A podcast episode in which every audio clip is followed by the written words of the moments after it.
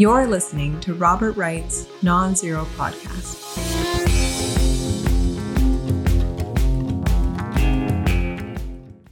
Hi, Nikita. Hey, Bob. How you doing? I'm doing okay. How are you? I can't complain. Let me introduce us.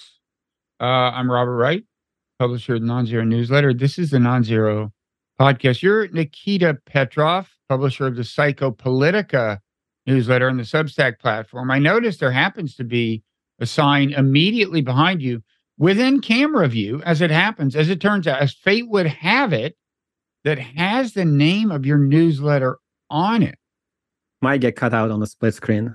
I think you've made that almost impossible. I congratulate you on your, I mean, it's going to be hard. Uh, I congratulate you on your product placement. Um, so Thank you. used to be a resident of St. Petersburg. Now you're a resident of somewhere outside of Russia, as you have been, uh, well, since the invasion, more or less. You made one foray back into Russia in the meanwhile. Uh, but you're, what, what country are you in now? Uh, currently in Armenia, Mhm. capital city Yerevan, but I might end up in Europe before the end of the year. I got uh, uh, approved my what is it called? Application for a nomad visa. It's called in Spain. Got approved. Still need to go through some uh, circles of bureaucracy, but before the end of the year, I should be in Spain. That's the most exotic name I've ever heard for a visa. A nomad visa?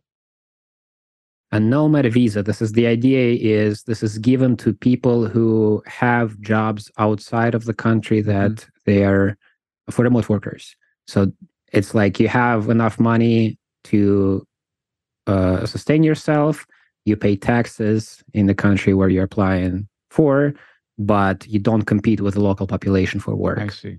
because you have a contract with an outside like you're not allowed to work within spain I see. I think I, see. think you can I think you can if it's like not no more than 20% of your income is coming from Spain itself. Okay. Well, uh cool. So that would that would uh yeah. You speak Spanish? I do not, but I think it's much easier to learn than Armenian. Uh, uh, but Probably the main so. thing the main thing about this is uh, it allows it's given out for 3 years and uh, any you know residents in any of the EU countries opens up the EU for you. Mm-hmm. uh, which for Rush, a Russian these days, uh, you know, just crossing the border is difficult. Like the the ability to travel to go from one place to another is a pretty important ability. I'll bet. So yeah. I will say about Spanish, by the way, the pronunciation is very it's simple. Uh when you're I mean, it, it's with English, you cannot tell to see the words on the printed page how you're supposed to pronounce them necessarily. With Spanish, it is so straightforward. It's wonderful. Right. There, there's almost no doubt ever. It, it's just there's rules and they work. That's my kind of language. And with Um, Armenian, there's a whole different alphabet with too many uh, uh, letters in it, uh, Ah. and and the words it's the words just don't intuitively like I if I try to remember a word like I start repeating it to myself and I try to keep it in my mind still I forget it the next day unless I really really you know like day after day and with Spanish I was there for you know a couple of weeks when I was applying for the visa and it seemed like you can just start picking it up pretty Yeah. easily Yeah. It's uh it's it's it's pretty straightforward. Um so uh you are a do you call yourself a Russian expatriate or uh, I, that I doesn't mean, by the way, that you're no longer a patriot. Uh, it, it, in English, it just means you're kind of abroad or something. That's what they. no, I That's know what they the called word. Hemingway when he was in Europe, I think. Yeah, I don't know if I'm a patriot or not either. Uh, I don't have uh, the the word that's used here is used to be used uh, relocant, like a person who was re- relocated because a lot of the people who moved, uh, it's like business whole businesses were moved. Like uh, a company moved all of its staff somewhere to Armenia or Georgia, and so this word appeared, relocant. Mm-hmm. Uh, but I don't I don't have an identification that I use myself. Okay, well, we're going to talk uh, largely about things in Russia um, and your take on things in Russia, uh, observing them from abroad, since you still have reason to care about them. Uh, you still have family there, and and you lived there for almost all your life, and so on. I guess it's natural that we start since we're taping this on the day after a plane went down that apparently uh, included Yevgeny Prigozhin, the the head of uh, the Wagner Group, along with his top commander, the guy the guy after whom from whom the Wagner Group got its name. Wagner was his call sign. Yeah. Um, and I actually haven't even looked at the news this morning, but it didn't seem to me there was that much doubt, even though they hadn't identified bodies or anything. Uh, eh, I assume no one's doubting uh, that he's that. Well, there are two two main theories that I've been hearing. The one is, is the straightforward one. mm-hmm. Prigozhin and the top command are dead, and it's you know Putin is behind it. Uh, the other version is this is Prigozhin's disappearance. This is he's mm-hmm. somewhere on an island right now drinking a martini, and this is his way out of the business. Which normally I would say, like, there's no reason whatsoever to contemplate that approach.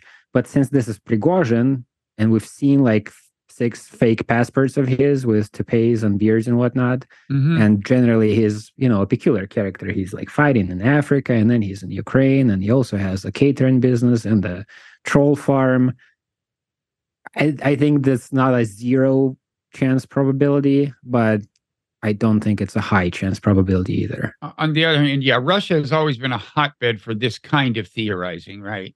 yes yes So uh, there's a that's pretty high normal normal thing for russians too whatever happens there's always a conspiracy theory right away So there's pretty pretty high false positive rate on conspiracy theories in Russia and increasingly in America. It's maybe this can bring the two nations together that, that we have this in common uh, after this war. I think there is Uh, some overlap. I mean, before the war, there was, I think, kind of a growing. Uh, you know, there are tribes within Russia and the U.S. who were uh, growing closer together, like the QAnon people, and uh, you know, there's Hmm. even with the war, there's a Wait, little did- bit wait, like Yeah, that that kind of makes sense actually. Yeah.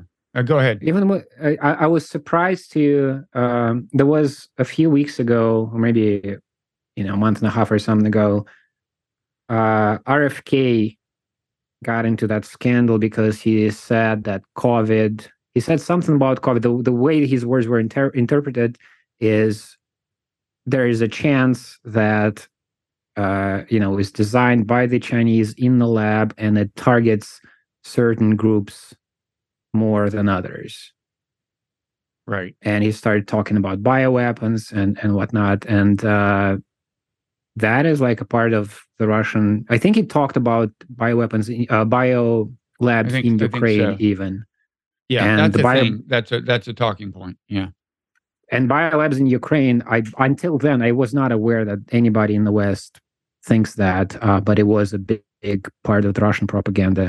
Uh, Well- some versions of which are very strange, and even the the basic idea that there are these.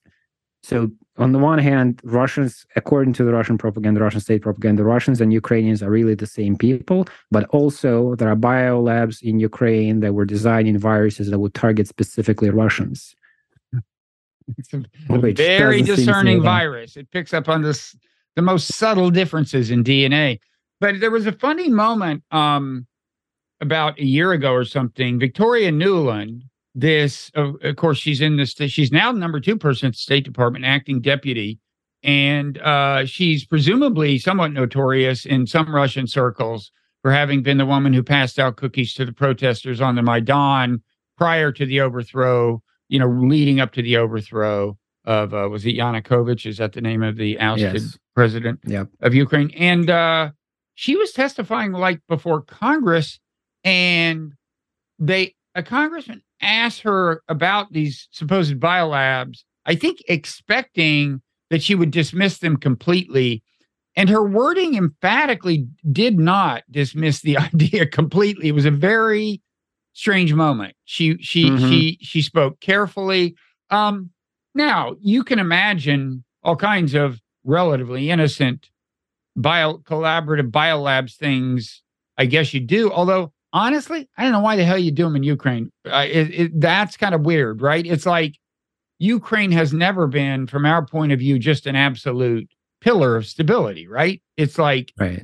It's like, put it in France, put it like, why, why, if there, if there is such a thing, I don't know. People, I have no idea. I'm agnostic, and I certainly don't think that they were developing viruses that targeted Russians. But um, uh, they were supposed to be carried over into Russia by birth yeah. of passage.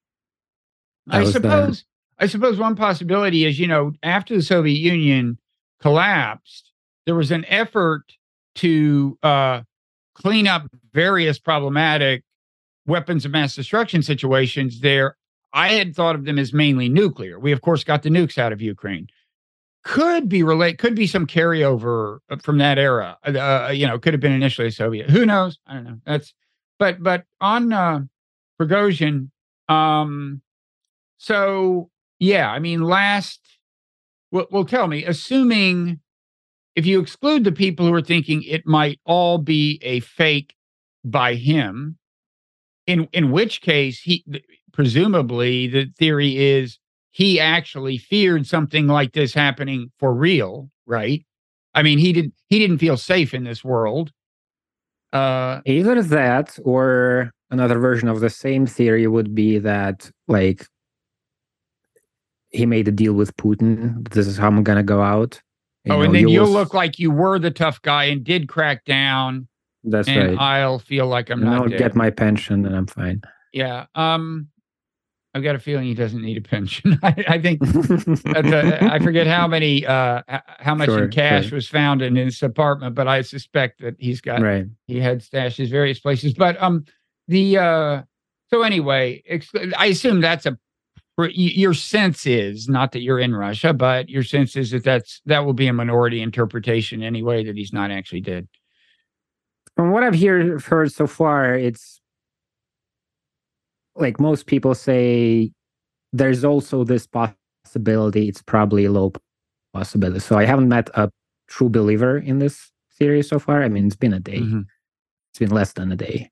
Mm-hmm. Uh, but but it's brought up and discussed as a low probability option like mm-hmm. and i mean we, we will never know i suppose because the bodies are burned like we're not going to see a picture of uh, mm-hmm. Prigozhin mm-hmm. that we can recognize and the people who will tell us uh, they might have already i saw some reports like that sounded more official than uh, than what i saw last evening that yes this is Prigozhin and Utkin and uh, the other passengers that were supposed to be on the plane the people who are going to tell us this are the authorities, which, if they are the ones who decided to do this uh, staged disappearance, you know, you're not supposed to trust them. Right. But I don't think it matters, frankly. Like, I think it's a low probability uh, uh, version, and I don't think it matters because both options lead to Prigozhin not being here anymore if he lives a private yeah. life on an island somewhere, uh, he that's his version of picture. Yeah, and, and, and everyone else will uh, act on the assumption that Putin did it, and and that's my next that's question. Right. Among is your sense that among those Russians who do believe Prigozhin's dead, overwhelmingly the assumption is Putin decided to take him out? Yes. Yes. Yeah. I, I can't even come up with another theory. I mean, uh, of course, especially. I mean, has it been confirmed that uh, that there was an, an anti-aircraft missile fired at the plane, or is that still? No, I think they are saying now that uh, their main version is there was an explosive in the I don't know the English word. I'm not sure. Chassis is that a word? The wheel of the plane. Ah.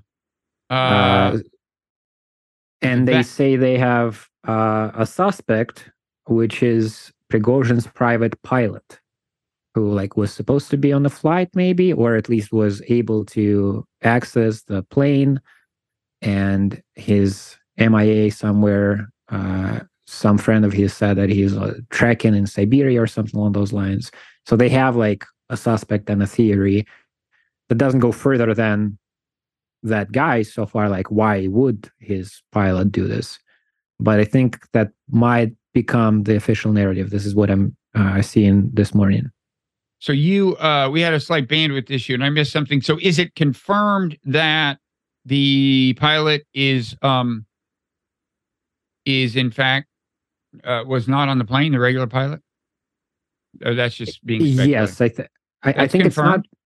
I, Huh. I think he's he, he was called uh, Prigozhin's private pilot. So I'm not sure he was supposed to be on this plane. It's just he flew with Prigozhin before, I see. uh, and so they are singling him out as a suspect. Um, Do you think but Putin I mean, would? what does that? Do you think I- Putin I don't think would go to the? Do you, do you think Putin would go to the trouble to like frame somebody and do the whole court proceeding and put them in prison? Or I mean, it's weird because clearly, I mean, presumably Putin wants a, a certain crowd to know he did it, like including possibly much of the world, right? He wants he wants some people to think, yeah, Putin cracked down. Let's don't plot any mutinies anytime soon.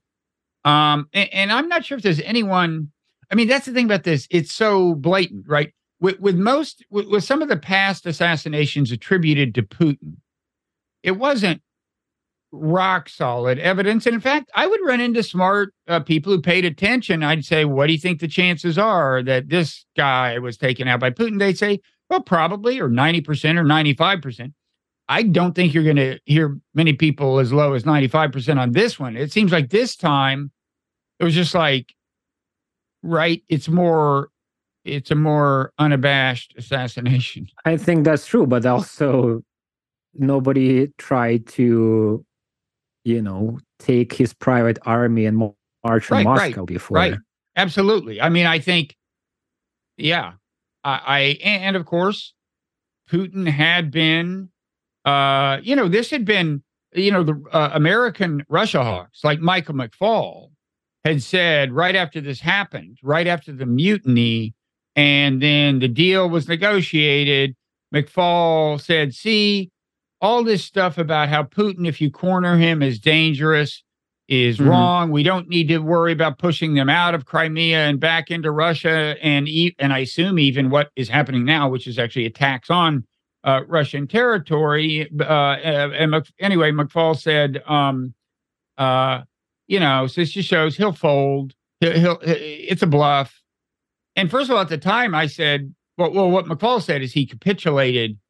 And first of all, I pointed out he did not capitulate. He didn't meet Prigozhin's demands. That's capitulation. It's like if you do fire Right. Shoigu and Gerasimov, the two like military chiefs that uh, when it fired.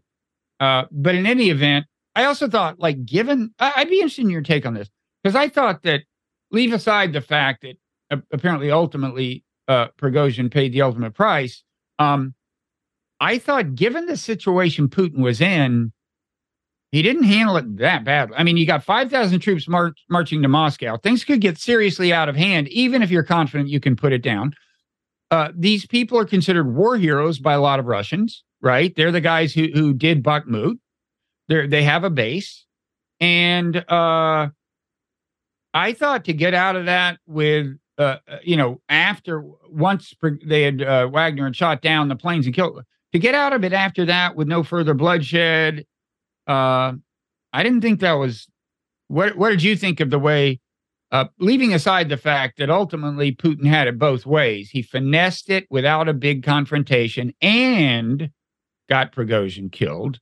Uh, leave the Prigozhin killing aside. What did you think after the event?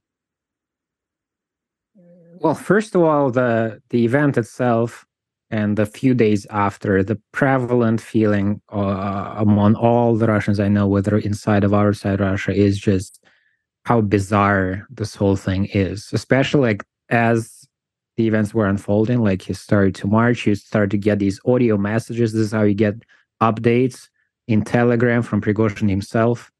And then you try to figure out for a while, it wasn't clear whether this is actually happening or not. Like he's saying that they're marching on Rostov at the time. And it's like, is he? I haven't seen any pictures. It's just Prigozhin saying that he's known for, you know, playing games. Mm-hmm.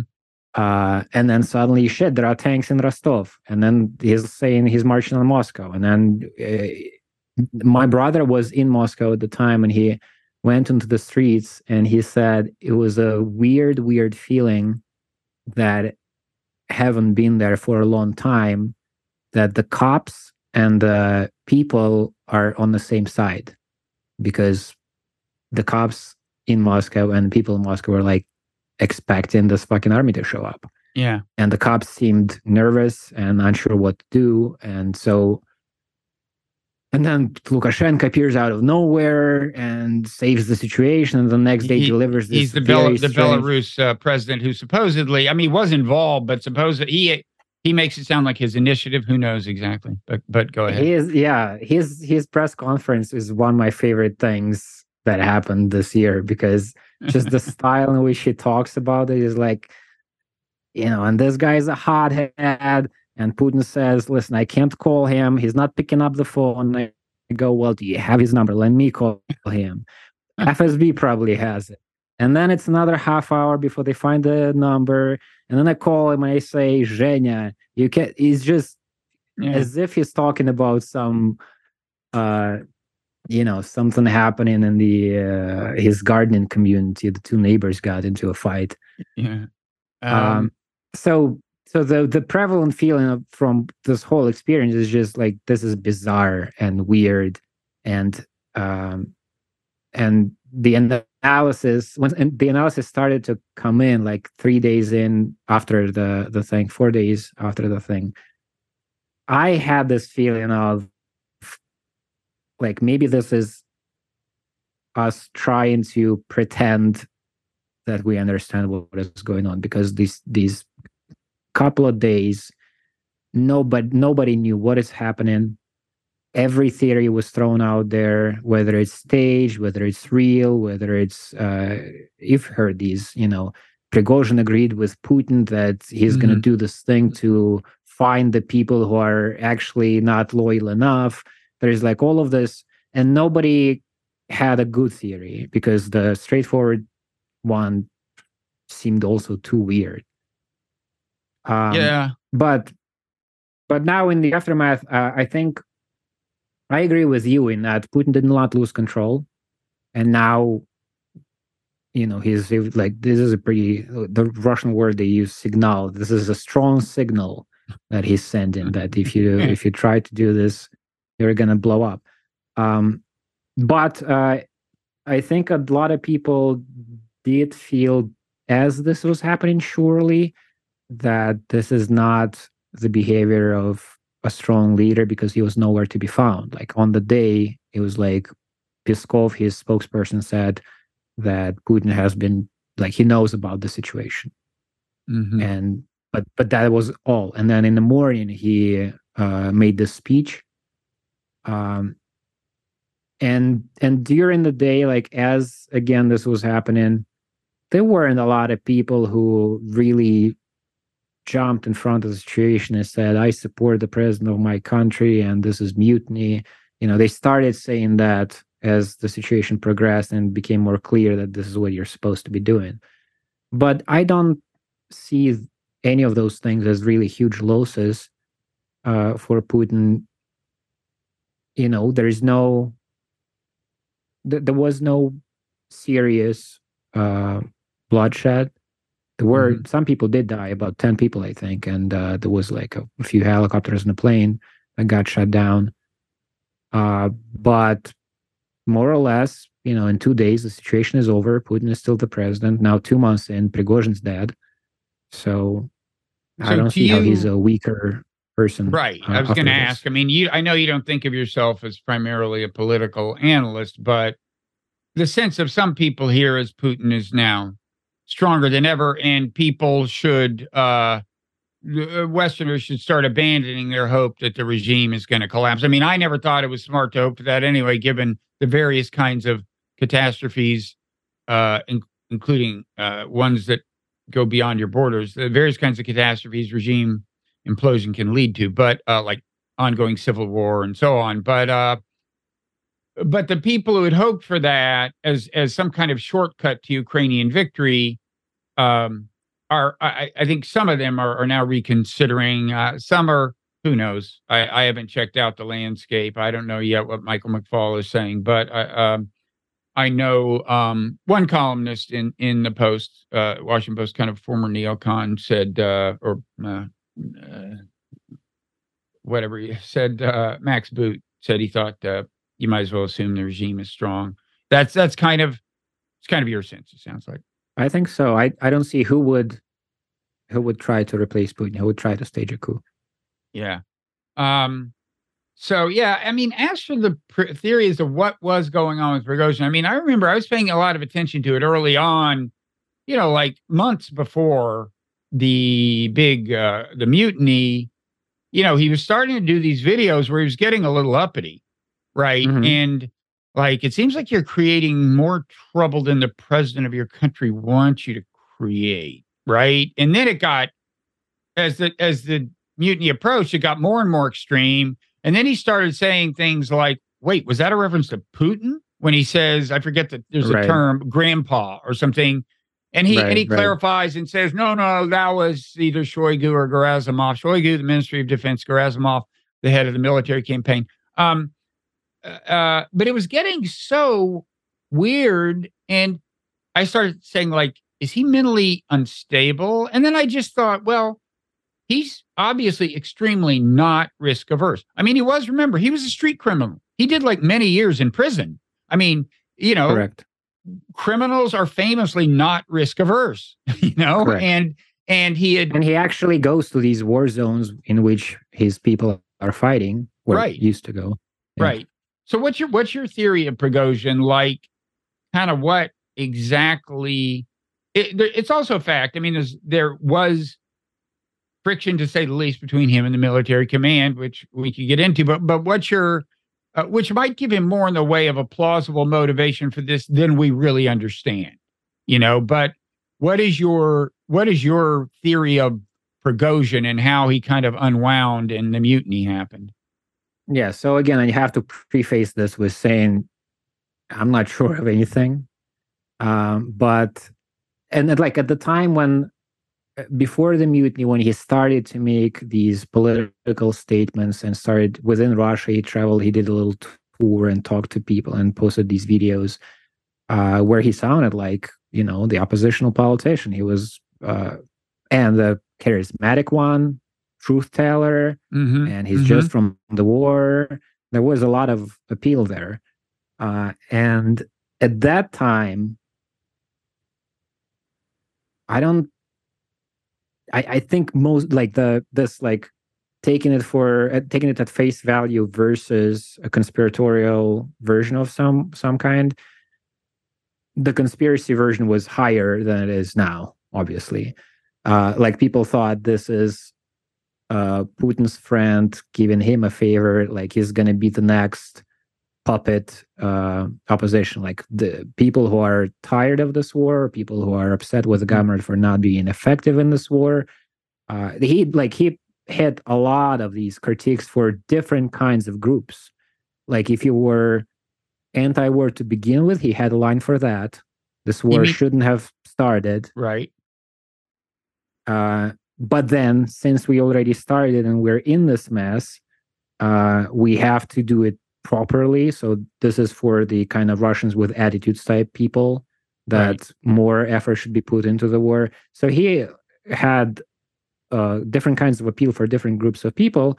And the thinking then uh, among many was again, it was like nobody was really, really sure, but uh, it was a common thought that this is uh, he's going to be like the sparring partner uh, for Putin. So people who mm-hmm. are upset will be able to have this guy as their icon, but he's totally controlled by Putin, so it's a safe valve.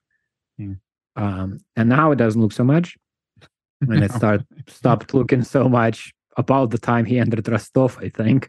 Well, even before uh, then, it it didn't make sense to me that Putin was happy with this because when he said, uh, "Look, the the, uh, the war was started under false pretenses." because the military people fed Putin false information about whatever, how much of a threat Ukraine posed or something. Okay, technically, he's letting Putin off the hook, for starting the war, but it just doesn't look good for a president to be dupable That's in true. that way, right? That's That's, just Yeah. not. That's just. There's. I just couldn't see any way Putin was welcoming Yeah. uh, that unless I, I guess one reason I couldn't is because I didn't really see any chance that Putin was close to saying, you know, this whole thing was a mistake, you know, and, and so and that just to me, that's when I really started to think, man, this guy is is playing with fire, uh, and I do not understand whether he's crazy or what, but right. My sense at the time was that he was playing uh, his own game. I couldn't understand what the game was, uh, but I thought that he's going to try to like make these moves within the parameters that he thought he's permitted to do. Mhm. So it's like risky, but he's consciously trying to, uh, you know, not not do too risky. Yeah. Uh, and then obviously mutiny is a little, uh, you know, step too far.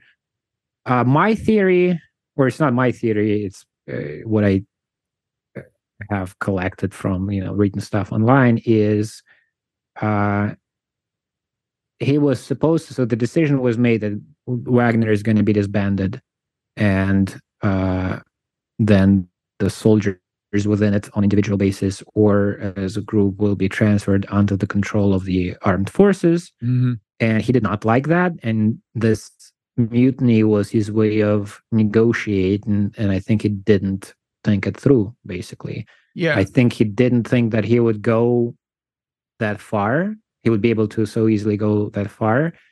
And then when he did i think he was hoping for putin to say something different from what he said which you know he compared it to uh, the revolution and this is uh, we're on the brink of civil war because of this kind of thing so we need to protect the country and, and all that. Uh, so that's that's my theory that he was given a deadline like this your career uh, is going to be over soon and he thought let me make this move and see uh, you know raise, uh, raise the stakes and see what they reconsider Yeah. And it may have been worse than that. I mean, he may have, it may have gotten to the point, I mean, partly through how audacious he had been, but it may have gotten to the point where he really thought uh, Shoigu and Gerasimov were trying to kill him, which wouldn't shock me at all. He's in a war zone. It wouldn't be that hard to say, oh, it looks Right. like a Ukrainian missile uh, took him out. Too bad. You know, they wanted him dead at that point, right? Um, of course, they wanted him dead. And so, he when he when he was asked right after the mutiny like what was that? Why did you do that? he responded with one word that's kind of difficult to translate translate. He just said psichanul which is like uh, you know i went over the board like i, I was emotional basically. I i I went psycho for a moment. Just what what you know Yeah. Yeah. I mean, did you see the video that he he claimed documented a missile strike like by the Russian military against Wagner? Did you ever uh, see that? That was pathetic. I mean, that Yeah. was that that that was so obviously fake, right? It was like he shows up. There's like a campfire there. It was like it was like there was just it was like they had, they, had, they there was like a little fire. There was like no carnage, no destroyed equipment. There was there was like nothing, and then there was a little thing dug in the ground that definitely wasn't created by a missile. It wasn't round. It was like rectangular. I mean, it was like it was it was so bad. And, and you know, one thing you mentioned Russians with attitude. I those are the two. You know, that's a podcast feed. They have a uh, and I mean, and uh, and a Twitter handle. These two Russians uh, who are you know kind of nationalists, very pro-war. I had them on my podcast, as you know, and I, I want to get your reaction to that. But one thing one of them uh, said um, was that he thought uh, Prigozhin had been preparing this thing, assuming the Ukrainian offensive was going to succeed. This was just as it was getting underway. And that was going to be, and he was talking like that. He was, he was uh, talking, almost predicting that. And he thought he was going to take advantage of that. Look, the military is in crisis. Uh, you know, they can't do the job. I can save us. And then that didn't happen. The Russian defenses didn't fold. And meanwhile, I think the theory may also be that the Russians caught wind or uh, the government of mil- and or the military caught wind of what Prigozhin was doing, so he had to act fast because that video did not have the hallmarks. It did not have high production value. That was so obviously fake. I couldn't believe he put it out. Right. And, that was uh, on that day. That was the one thing people were agreeing about. Like this is definitely fake, and then the rest of it we don't understand. Yeah. So, um, right, does is there any constituency in Russia? Uh, do you think within which it like hurts Putin that he assassinated this guy? I mean, there must be some people who don't approve. I'm sure there are kind of liberals Right, in Russia who say this is no way to run a government, go around assassinating people all the time. But There's a distinction between uh, hurts Putin and like gets, you know, people shake their hands heads about it, right? Yeah. So the latter, sure, there are people who are upset about the president killing people left and right, and there's no rule of law or anything. But then these people have been upset for a long time. And then I think uh, there is some constituency who liked Prigozhin. I mean, when he came to Rostov, people were taking pictures with the uh, Wagner soldiers and uh, shaking their hands and hugging them. And they're, you know, it wasn't like a mass rally where people were cheering them on, but there was no, you know, people were happy to hang out. Um, and when he started making those political statements, anecdotally, again, there's not like sociology that's serious that's being done in Russia. But I think even even with some of the polls that were being made, you you saw his like rating rising. Um, but I think he, uh, you know, there there are people who liked him and who are upset that he's dead. Uh, Mhm. some of them are in the Wagner group and are military trained and uh, have experience recently fighting the war. But my perception right now, I don't see how that hurts. I I think Wagner is going to be dealt with. Uh, probably most of these people are going to serve in the army now under you know contracts. The leadership, uh, like uh, Utkin, the the guy whose uh, whose nickname was Wagner, is dead too. So it's not like the Wagner soldiers themselves are going to be some kind of a political force. And then everybody else in Russia can think what they want to think. They're just not allowed to talk about it or do anything about it. I mean, the, the, Disapproving of Putin doesn't really get you anywhere. uh, except possibly out of Russia in your Right. case. Um, the uh, yeah, the the uh, what another thing actually, I think Putin got by virtue of not immediately confronting uh, Va- Wagner Wagner was uh, during the mutiny was time to move control of it into his hands. It was a complicated. It was a comp. It's a complicated like international thing involving all these holding companies. There are all these companies and shit. And I don't think anybody knew as well as Prigozhin did how it all worked. And I think Prigozhin probably had control a lot of the key bank accounts. I mean, who knows? Uh, but I, I, I'm sure that one thing Putin did in the, uh, you know, in the, however long it's been, I guess, uh, what has it been, a couple of months, um, is uh, It's it's exactly two months. That's exactly another. that's right. That's It's interesting. another thing that people bring up as a sign that this is Putin doing the thing because it's his style. Yeah. But I think he secured control of the Wagner operation, which is very important in places like Africa. Um, and for Russia, it's important. Um, Prigozhin Yeah. was just in Africa a couple days ago. Yeah. yeah, and and you know he filmed that he filmed that little video about how so I'm making you know I'm making Russia even greater and and all Mhm. you know all around the world. And in retrospect, you can wonder whether he was getting a little. He, he clearly saw he needed to rebrand as this this uh, dutiful servant of Putin's, but I guess it was right. a, the rebranding came possibly a little late. Um, right.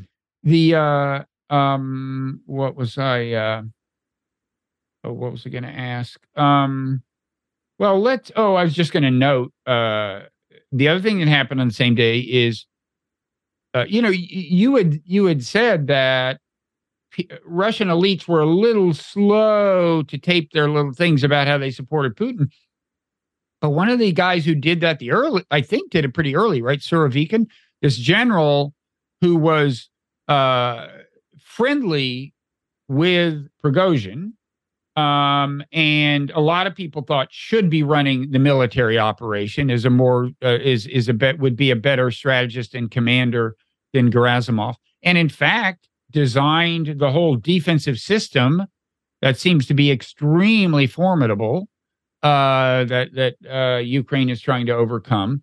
Anyway, also on the day that uh, Prigozhin that the plane went down, I gather he was was he demoted or he had been still commander of the air operation or something, and he right, got like either I don't know if he was space. pushed out of the military entirely or what, but I don't think we know his future fate, but he was removed from his position. And he did tape this this video some people thought was a little odd fairly early on in the mutiny saying come on cut it out prigozhin you know blah it blah did blah. seem weird though the the video to me i mean this is uh, just feeling but but it was my feeling i think a lot of a lot of people other people uh, that i was talking to on that day. He sounded like he was told to do this now. Mm-hmm. like like the higher ups told him you go do this. Yeah. Um, I think that that they I don't see the silence of these people as not being loyal because the loyalty that they have been uh, expressing to advance their political careers and the loyalty that I think Putin expects from his subjects is not to go out of their way to do what they feel is needed right now. They were mm-hmm. waiting for orders. Mm-hmm. Uh, I don't think there were people like if, if Putin, you know, told a general, anybody, you know, in the country, I need you to now publicly support me. I don't think that person would hesitate at that moment because Putin was still more fear, uh, fear, fearsome than than Prigozhin at the time. Um, I think Putin was biding time and trying to figure out what to do with the situation. And basically he did. I mean, to him, there is another another thing that he did is he very clearly distinguished between Prigozhin, who he didn't call by name, like these people who are, you know, trying to do their evil things, and the soldiers. Mm-hmm. And and the soldiers were like, betrayed by their command, duped into doing this thing, but they are actually heroes that have been fighting the war and and whatnot. And he needs that now. Like Prigozhin is dead, the soldiers are there. He needs these soldiers to go fight the wars he wants them to fight, whether it's in Africa or in Ukraine. Yeah. Um. What do you think currently? I know it's hard to generalize, but uh, how the war is being viewed in Russia. I would think that there are a certain number of people celebrating the fact that the Ukrainian offensive seems so far not to have succeeded, to say the least. Um, and uh, on the other hand, you hear that, you know, uh, I mean, a lot of Russians have died and been maimed. Uh, although one service uh, Prigozhin performed for Putin is to ensure that a certain number of those would be convicted felons who uh, will not be so mourned. And in fact, I think in a way, technically, don't qualify as casualties in the same sense that Russian soldiers do. Um, the uh, and you're hearing that you know uh, on both sides of the lines, it, it, it right now it's not a good place to be. And you know the Ukrainian side keeps saying, look, the, the morale could collapse. That's how brutal this thing is. This that's how much punishment we're inflicting on the Russians. Uh, on the uh, along the lines of the offensive and and so on. Um, so w- what do you have? I know again you can't generalize. You're not in Russia, but I'm sure you're uh, keeping in touch with some people there. What's your take on? So I'm keeping in touch with people who are there. Also, my wife has been going to Russia every like three four months and mm-hmm. coming back with uh, impressions. Um, I think the strategy of the authorities has changed and uh, it might be working. So in the early days, cities were uh, covered with these billboards with the letter Z, and we, uh, whatever Russians don't leave their own in trouble and we need to support the heroes. And there was this uh, propaganda campaign to ramp up the emotional pro-war kind of um, uh, response. This has changed now. Uh, they put most of these down and instead it's ads for uh, enlisting into the army with a contract and you're going to get a lot of money. Uh, and i think that's the change. Uh, i read just a couple days ago i haven't really tried to check the sources and figure out whether this is true or not uh, but uh, the article said that two-thirds of the people fighting in ukraine now are people serving with a contract. So professional you know Mhm. soldiers who are doing this who volunteer to do this and are being paid for it Mhm. so that's a very different i think uh you know people feel differently about about deaths of people who chose to go to war Right. as opposed to people who were drafted uh, and didn't want to um separately so my wife just went to russia recently she came back like a few weeks ago and her feeling was that she was in Moscow, in St. Petersburg, in Pskov, and in that little village where she uh, her family has a house. This is in uh, so it's not, not Moscow or St. Petersburg, not even Pskov, which is you know not the central city. And then uh, there's uh, a smaller town between the village and Pskov called Ostrov. So she saw these different locales, and they all seem much nicer. And especially the little little town outside of Pskov. Uh, she said, you know, I've been going there for 15 years or something, and it never looked good. And now there's like renovation. There is they Wait, wait, fixed wha- up the they fixed up. Well, it's just like a, a small depressed town where Right. But nothing. why is that? Why is that happening? so this is anecdotal there's not you know it's just her impressions but she felt that this is one part of a larger uh, kind of strategy to invest into making life nicer just the day to day like let's Mhm. invest into these uh, uh you know local um uh, you know let, let, let's renovate the square let's renovate the river uh, side and uh, make fe- people feel that life is getting better. So this war is a part of a larger dynamic within the country of country getting stronger and better. Um, and then as far as how people are perceiving that, my sense from talking from with like people of my circle and friends of friends and stuff like that is and also you know there's social media or videos that every once in a while there's uh, somebody doing these uh, kind of on tiktok or somewhere they talk to people in the street and they ask them questions and the main feeling i get from all of these different kinds of people is if you are in russia and you are not like happy about the war maybe you're strongly anti-war maybe you're trying to you know not formulate things very starkly but you would rather there was no war uh, people are disengaging and they're focusing on their private lives Mhm. and they don't want to talk the starkest example of that is actually a very old friend of mine uh, who is anti-war stayed in russia and when the mutiny was happening, I was trying to have a little group chat with a few friends. And I was trying to get because I was like frantically, you know, updating the news feeds and translating things into English to post at Psychopolitica. And this was like my whole two days. Mhm. Uh, and I was not getting a response from from my friends in this group chat. It turned out one of them had a hangover, hangover. The other, though, the one who stayed in Russia, the only one out of us, uh, got like irritated eventually. Uh, he's like, he's like, I'm. His words were, "I'm tired of following this fucking soap opera."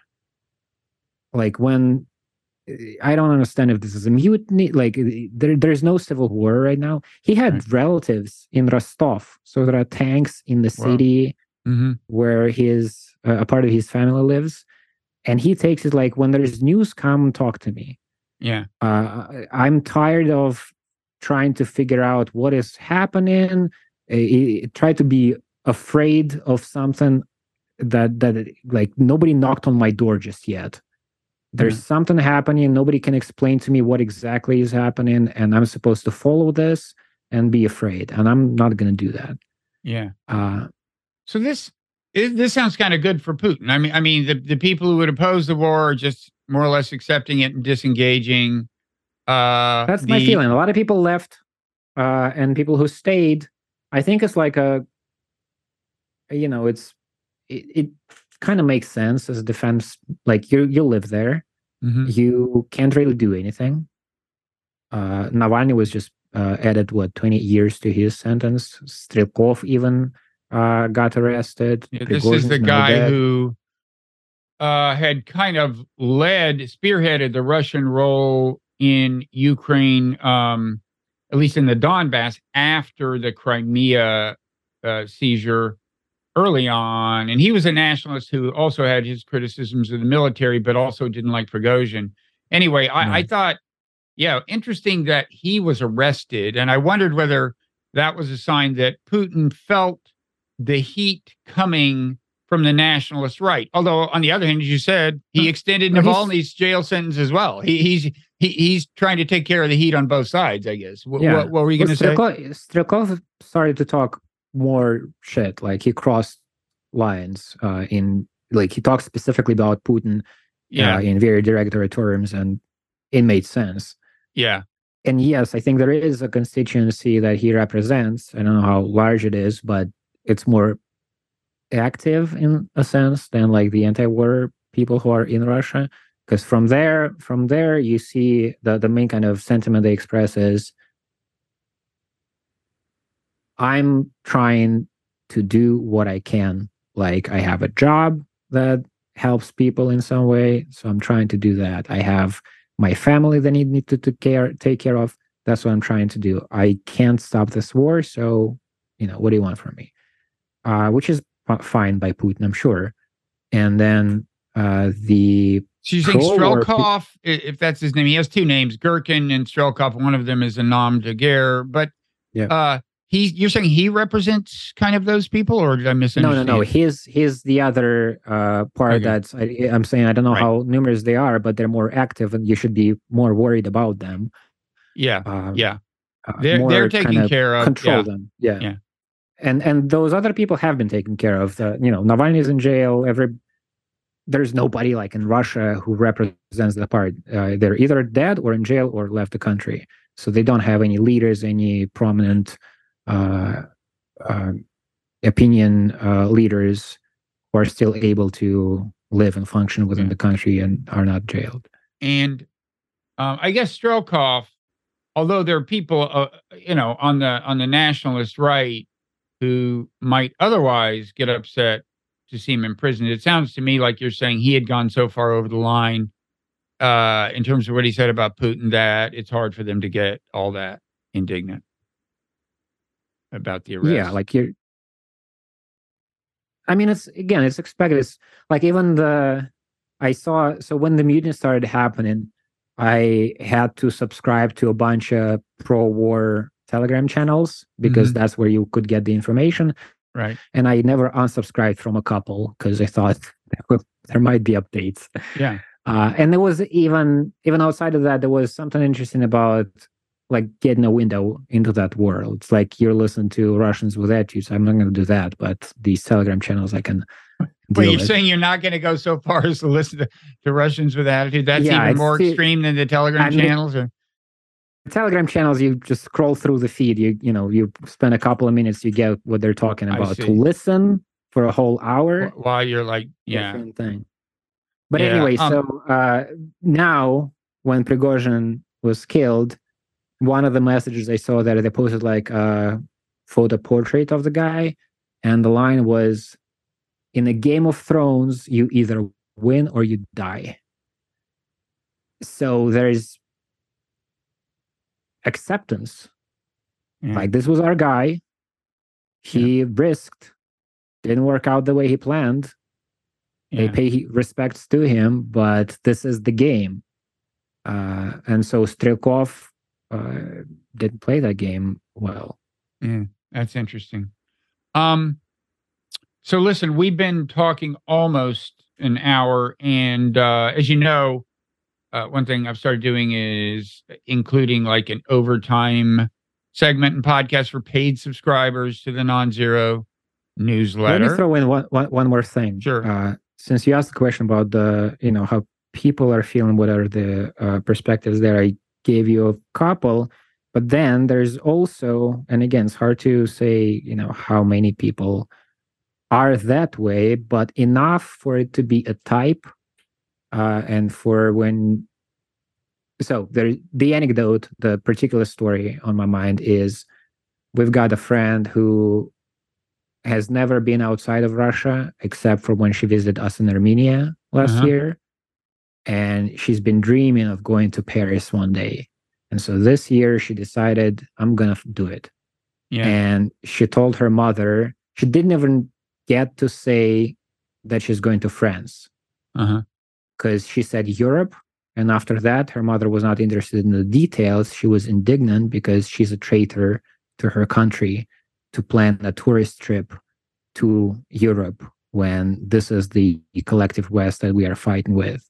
Hmm That kind of pro Putin, pro government, pro war attitude is there too. And it's, again, common enough for me to not be surprised when I hear this story from this girl. I'm like, oh, yeah, you're you're in this situation. I've heard this situation from other people too.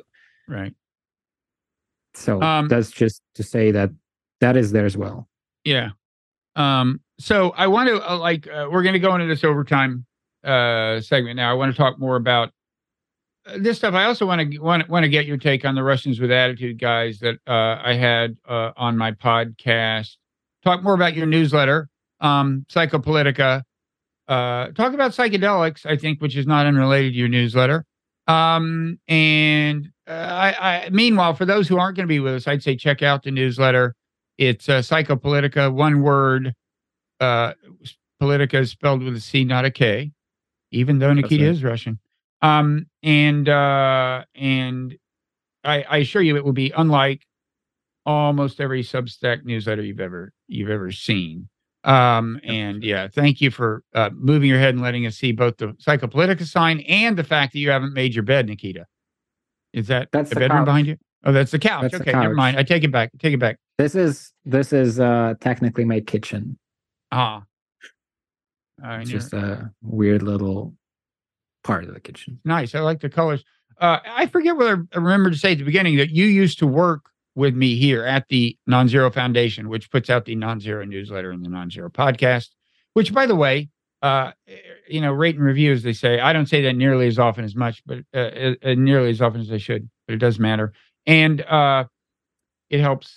And uh, if you want to listen to the rest of this podcast and have a podcast feed that includes all the bonus audio material, uh, which includes all the overtime segments and some podcasts that aren't in the public feed at all. Not to mention uh, a certain amount of printed material in the newsletters behind a paywall. Uh, just go to non-zero, uh, Google non-zero and Substack, or um, click the link in the show notes of this podcast in your podcast app. Go there. Uh, after you do that, you'll see a post for this podcast. And if you want to set up the podcast feed and not just listen to uh, at uh, at to this episode at that moment, but set up the podcast feed, uh, you click the listen on thing in the in the pod in that post or any audio post uh, at the in the non-zero newsletter, and there are instructions for setting up the podcast feed with an RSS code. Anyway, thanks everybody who's been with us so far. And now uh, we are going into overtime.